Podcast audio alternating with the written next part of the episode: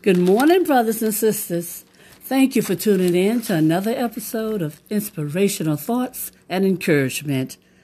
Today's scripture comes from Romans, the first chapter, verses 16 and 17. Reading from the New Living Translation, it says, For I am not ashamed of this good news about Christ.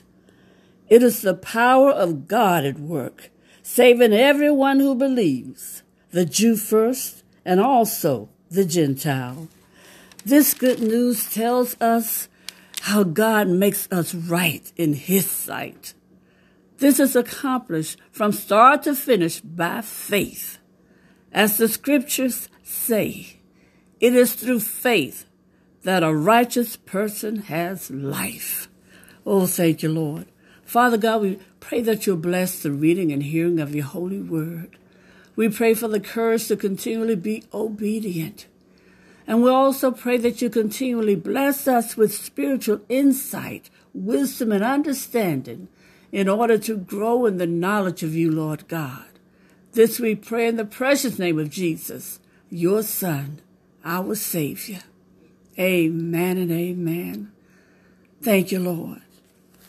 Brothers and sisters, the word gospel comes from a Greek word meaning good news.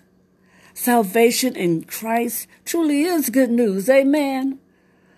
For though sinfulness reigns in man's hearts, God can redeem us. Oh, thank you, Lord. This is the message of the Bible. In Genesis, we see the love of God for man, but we also witness how sin entered the human race with the result that mankind was lost. There was no permanent solution until Jesus took our sins upon himself. Amen. As our substitute, he endured the penalty we all deserved and defeated death with his resurrection. Mm. Think about the strength of the gospel. God's word isn't simply ink on a page. No, it is living. It is active and is sharper than a sword. Hebrews 4th chapter, 12th verse, and powerful enough to transform anyone, even sinners like us. Oh, thank you, Father. Brothers and sisters, think about, think about what divine truth is able to do. It can break the chains of sin. It can heal brokenness and it can change hearts. It also guides us into wisdom and choices that bring life.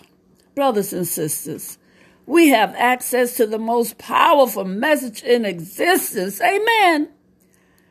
What's your response to the gospel? Are you grateful for being entrusted with God's life giving word?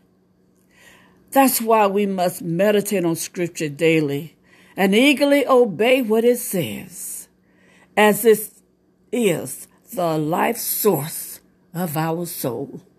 Oh, thank you, Lord. Thank you. Know how blessed we are, brothers and sisters. We serve an awesome, powerful, loving, caring, and forgiving Father.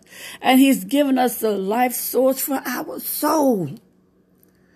Trust, believe, have faith. Amen. And when you do, you'll have a blessed journey. You'll have a blessed life. You'll be able to be a blessing and have a blessed day.